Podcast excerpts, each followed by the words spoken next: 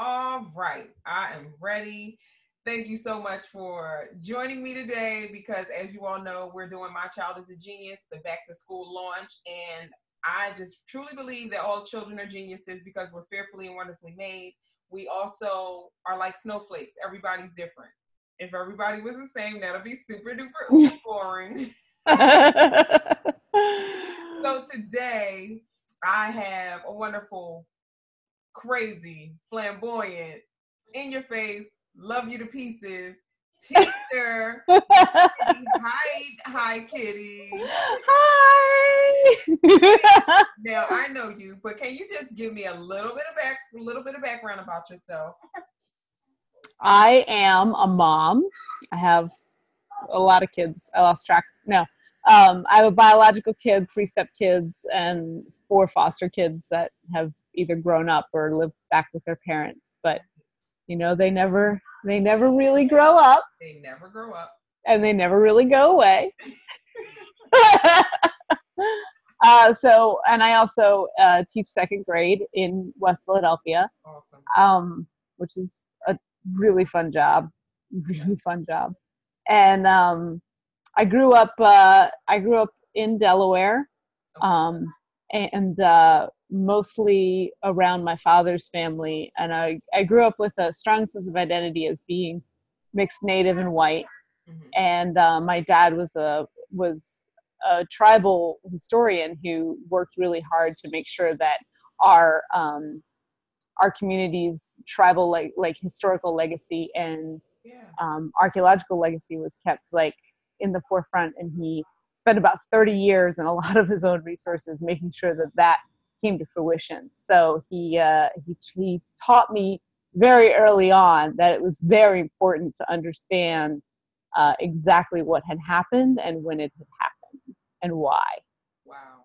Wow.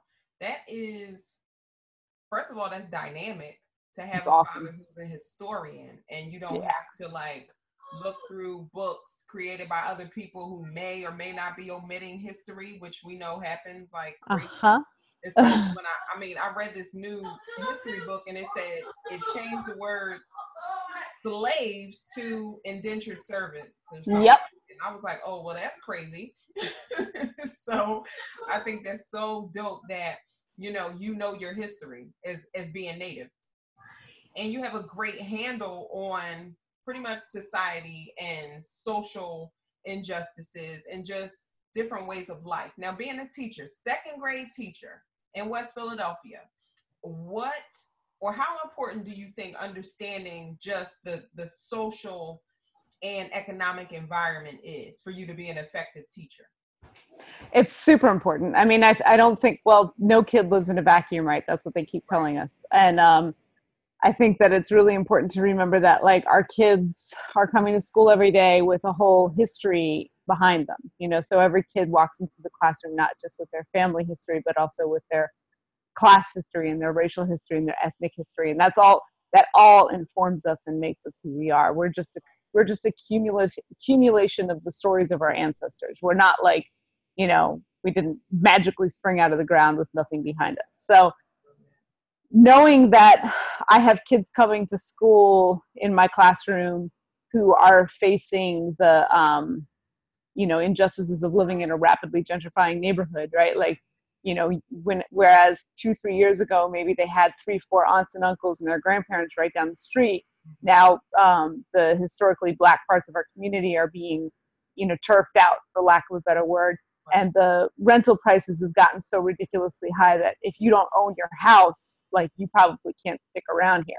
Yeah. so um, you know knowing just in the immediate term that they're coming in with a lot of kids are dealing with that in their family lives like that's super disruptive um, but then also like on a bigger and more historic scale right like like knowing that this is a neighborhood that was redlined yeah. um, pretty heavily Right. so knowing the history of my school that i work at that it's on the other side of 48th street and historically 48th street was that line of like oh on on one side of 48th street it's a good neighborhood. On the other side of 48th street bad neighborhood. And if you walk up further past 48th then you start getting into that bad neighborhood. So Yeah. um, understanding that in a in a like historical context, but then also like the story of the Great Migration and the story of uh, the housing the Housing Act of the 1930s and how that eliminated Black and Brown people from owning property in certain neighborhoods. Just just knowing that, knowing that informs how I present stuff to the kids, and you can talk about institutionalized racism with kids at their level because guess what? They already know that it exists. They do. They, They know from the beginning Right. that it exists. And, you know, for black and brown kids, it's important to give them voice because you can feel crazy if you're walking out in the world. Like, it can feel maddening if you look around you and you see it, but nobody's giving it a word or nobody's giving it a name or a context Right. or empowering you to do something about it. It can, it can be maddening. And for white kids, it's even more important. Like, white kids need to understand and recognize that they're um, benefiting from these systems of institutionalized racism and they need to start questioning it like i would say from the beginning Right. um, and with my kids like we talk about these things and we use very explicit language you know i caught my stepson spitting at somebody the other day and i was like no no no right. and it's rude first of all Yeah. like that's disgusting Totally but- disgusting. but also there is a history that's not that old where a white kid could spit at a black kid Yes. and there would be no consequences. Right. Right. Right. So, you know, as a white kid, like nobody should spit at anyone, but like you especially have to understand that if you spit in the direction of somebody, that it might get taken a certain way. yeah yeah and those i think those those social cues and understanding historical context is very very very important um not just for you know white kids but for black kids like you said you grew up knowing your history Mhm. our kids unfortunately do not know their history like you know they should or we don't know our history like we should because it seems to get hidden and snuffed Oh, yeah. Oh, yeah. covered up with a whole bunch of other things and it's almost like a whole illusion to even your existence right just being black and brown like you have this weird kind of treasure map that like this treasure hunt that you have to go on we are and it's like yeah. Freaking ridiculous you know? Right. but ha- being a, a teacher and knowing that you're going to have to teach subjects that um i guess include christopher columbus. Like how do you like now we know. We have the internet we have all of these cool videos we have you know history at our fingertips. How do you i guess bring the truth out of it without like freaking kids completely out like how do you how do you like, I, I mean, because I freaked my son out. I did. Last year, Ryan came home with this hat with Christopher oh, yeah. Day, and I I was like, freaked he said, "Yeah, Christopher Columbus is a good man." I said, "Oh no, no, no, no, no! Christopher Columbus was a freaking monster." and we sat down at the computer and I showed him Adam Ruins Everything. And we went through that little historical trip, the animated version. But I'm like, do you see how many people were slaughtered? He didn't find anything. He just came. That's like going in somebody else's house and freaking killing everybody and then just forwarding. exactly. That's exactly what it's like. Yeah, no, Ziggy came home with that same hat, and I just like, I started shaking. I had oh. to like, I had to give it over to my husband. I had to be like, I really need you to do this right now because Oh. I will Oh, scream. lid, Yeah. you Yeah. but I mean, I, I was able to reach out to this teacher and give her some resources and say, hey, maybe you don't know this. And Right. she, you know, she legitimately didn't Right, right. And that's why. because, like, what's a suburban white girl from South Jersey gonna, like, it's not gonna come across her desk. It's not. It's not. You know. You know? It's it's. I mean, come on. In history class, we we celebrate what Christopher Columbus, um, Black History Month, or we Manifest destiny. don't forget manifest destiny. like dude, I don't even like growing up. I didn't. I, I only think we did three. Yep. Maybe. Now, Manifest Destiny is one of my least favorites. I mean, I remember my fifth grade teacher. Um, you know, we were doing what the American Revolution, and my fifth grade teacher was like, "All of the Delaware Indians are dead." and there were like three tribally enrolled kids in his class. And uh, I came home and I told my dad that. He came up into school the next day, pounded on my teacher's desk. Like, just, he was a big man with like crazy thick black hair Yeah. that like went straight up in the air. He just like pounded on his desk and like I remember just like rage right. and uh I he got banned from my school. But, but I, good reason. That was a good reason. it was worth it. Right. Totally worth it. But I mean, Yeah. you are, I would say, very rare because you're a teacher who is culturally sensitive. Like you're not just opening a book and taking it at its word. You know what I mean? Like, oh, Yeah, I okay, hope so. great. Oh, I guess slaves were indentured servants because they came over here by choice. You know, like, okay, like that kind of stupid stuff, and that gets regurgitated Yeah. and then it comes home to me as a black parent for a project. What? Yeah, yeah. No, that's not that's not happening in my classroom and even in the slightest. And, uh, so sorry. And I mean is that my boy? that is Royce. He went back. Oh. To ah, Okay. Ah, ah. But um, like how how are you going to handle these things? Yeah, well, I mean I think I think I'm not gonna be afraid of the R word, right? I right. want kids to say like, hey, let's identify what for what it is. This is called institutionalized racism. Right. and you're not crazy. I mean, they think uh, so. Child psychologists have looked into like how when the kids' understanding of race happens, Yeah. and it's around four or five. So if I'm teaching second grade, they're a couple years into their like analysis and understanding of race. And our school, our school is legitimately diverse. Like it's Yeah. it's a diverse school with a diverse student body, not just you know, I remember when I was student teaching, I student taught at a predominantly black school, and one of my classmates was like, "Oh, you're at this school. That's a really diverse school." And I said to her, "98% black is not diverse.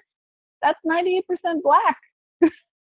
and and she just looked at me. I was like, "Diverse means that you actually have like a bunch of people with a bunch of different perspectives, Like mix.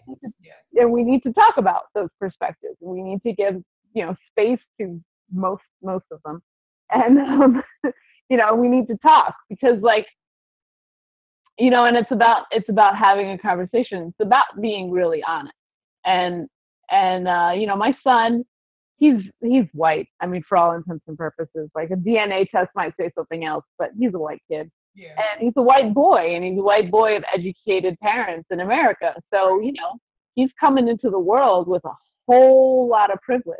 Right. Right. And, you know, and I explain it to him, you know, say things like, well, hey, so you know how your stepmom's family has a beach house.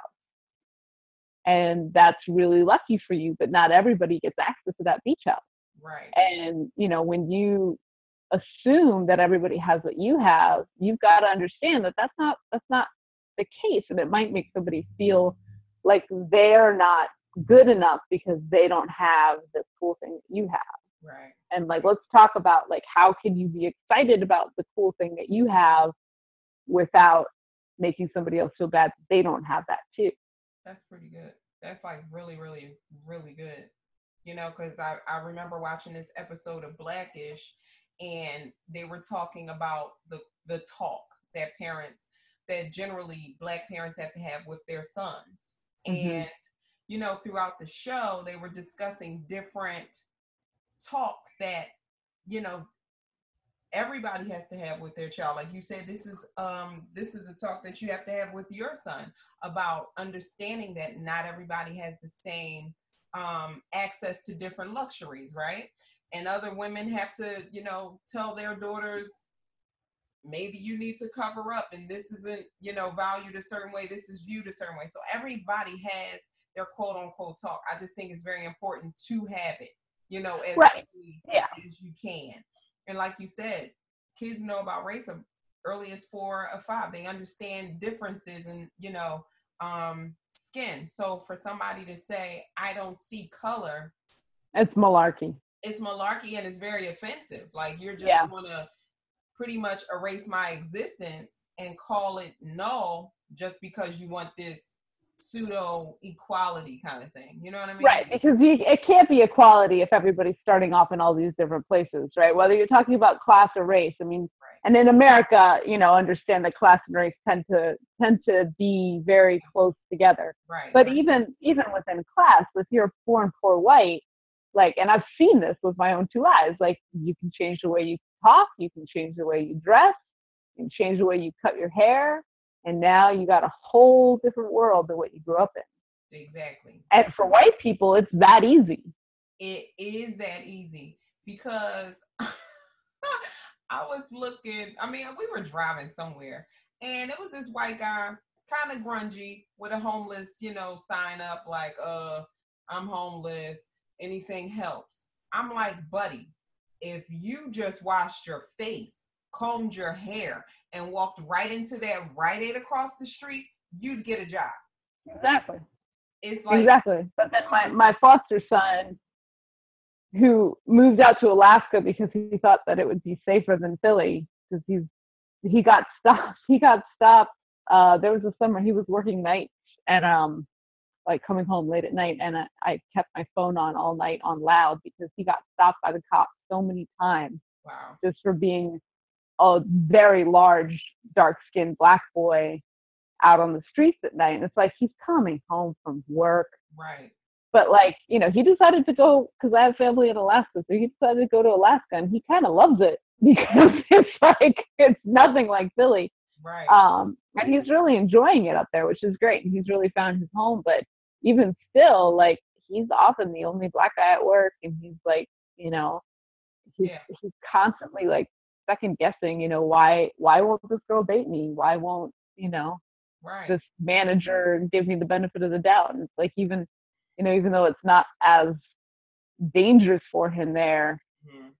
with the cop situation as it was for him here, Yeah. it's still like he's constantly sort of up against this and he's the most reliable, sweet, like, you know, hardworking kid in the world. We don't even get. We don't get. The, Can't even get the benefit of the doubt. we get the benefit of the doubt, and this is just ridiculous.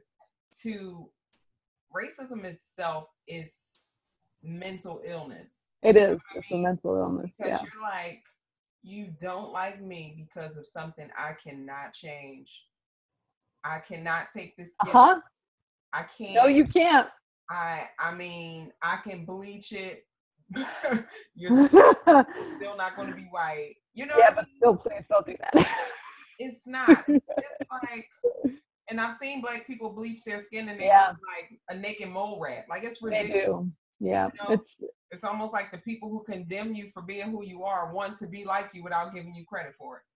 that's the thing that always kind of tripped me out is that like you know I had on the one hand I had my granddad trying to like put um you know SPF 100 and like long sleeve shirts on me every summer because he didn't like how brown I'd get in the sun.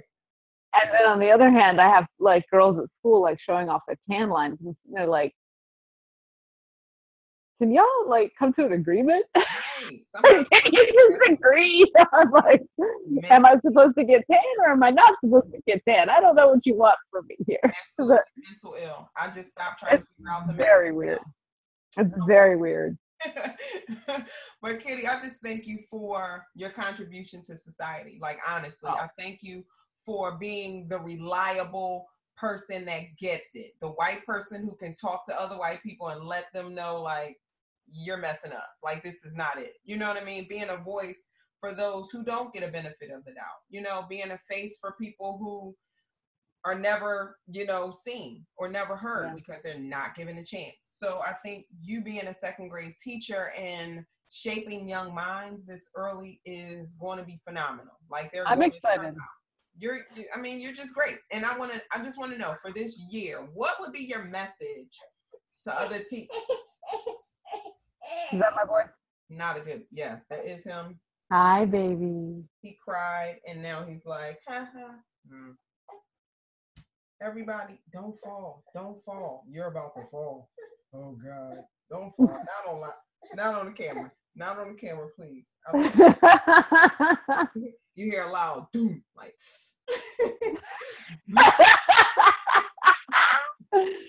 so my message to other teachers: Yeah.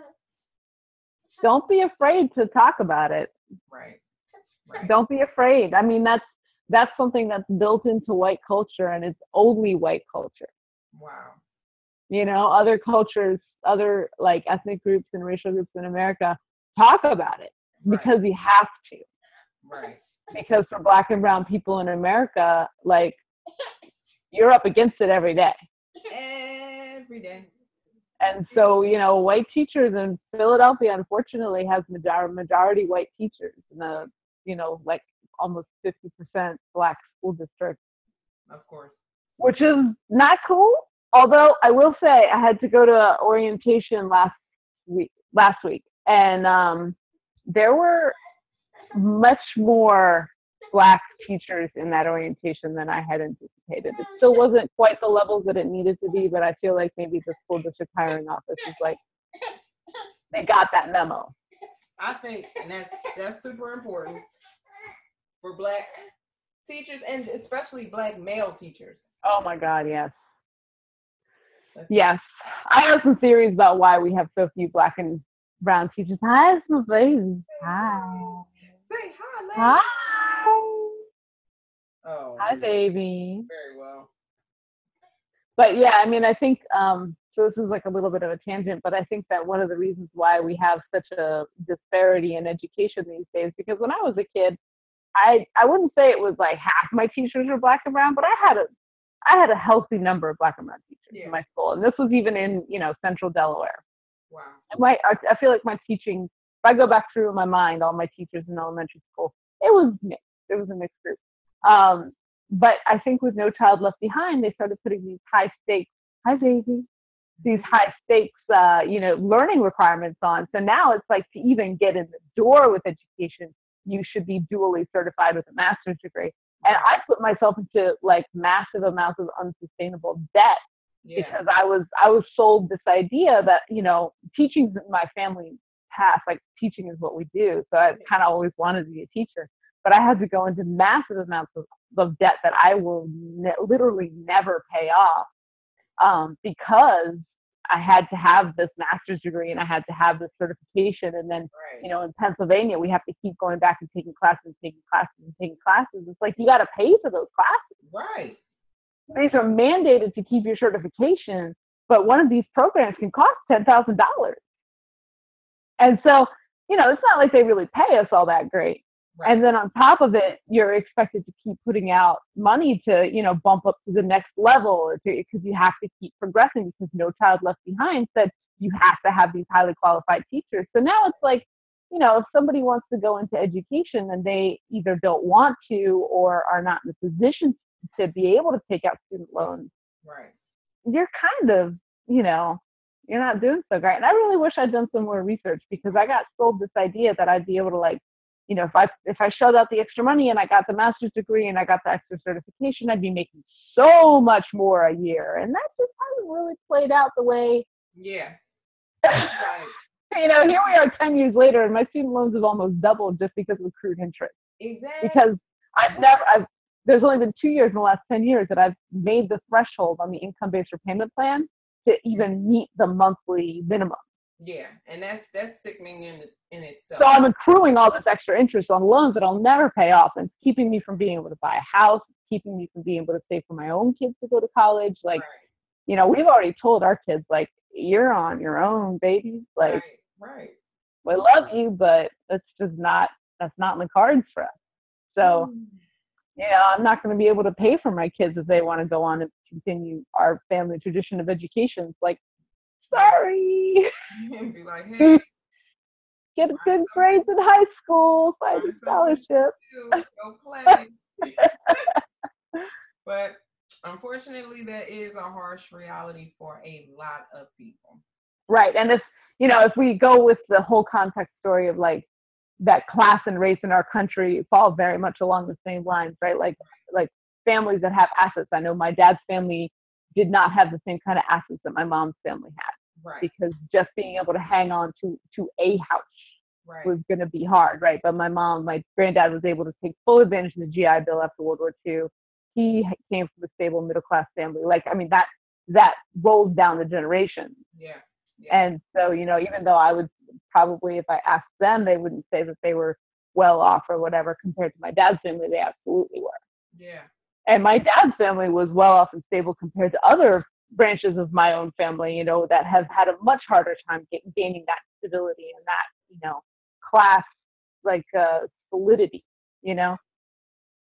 And it's hard because it's not like it's not like the middle class is sitting there with open arms saying, "Hey, come join us, everybody!" Right? Like that's just not a not a reality Just not. so you know knowing that people have struggled and knowing that like the children of immigrants and like the children of of black families that have been redlined out of existence are now being gentrified out of their neighborhoods and out of their community structures. Like i mean these are all things that are real real real real, yeah. big issues and we're not talking about it. And it's disingenuous to say oh every kid's going to go to college. Like that's not that's not reality. Not reality. It's not true. and then you know you get kids that like they're told their entire lives by their you know middle class white teachers oh you should go to college. You can do whatever you want. You can do all the right things. And then they get to high school and they're like i'm going to go to college. And then it's like okay but how are you going to pay for it? Right. where's So the money going to come from? And that's why I think it's our job to help them understand what their genius factors are in order to generate momentum to get them on the right direction. Like Yeah. lot- we spend too much time in things that are just not in our sphere. Like it's just not. So thank you, Kitty. Thank, thank you. you so keisha And I I hear people coming. hey hi Ah, how's it going good. So are you ready They're hungry. Ready for third grade You ready? No. Why not? Cause I wanna go to school. Okay. Goodbye. I'll feed you. that is clear hunger talking. So Kitty, thank you so much. Um, I'm putting this up on our Facebook page. My child is a genius, and it'll also be available on iTunes. So and your child is a star. genius Yeah, you're a star. you are Thanks. Bye. I'm gonna go be a good mom now. Bye. Thank you. Bye. Thank you. Give those boys a kiss for me. I will. Ah! Bye.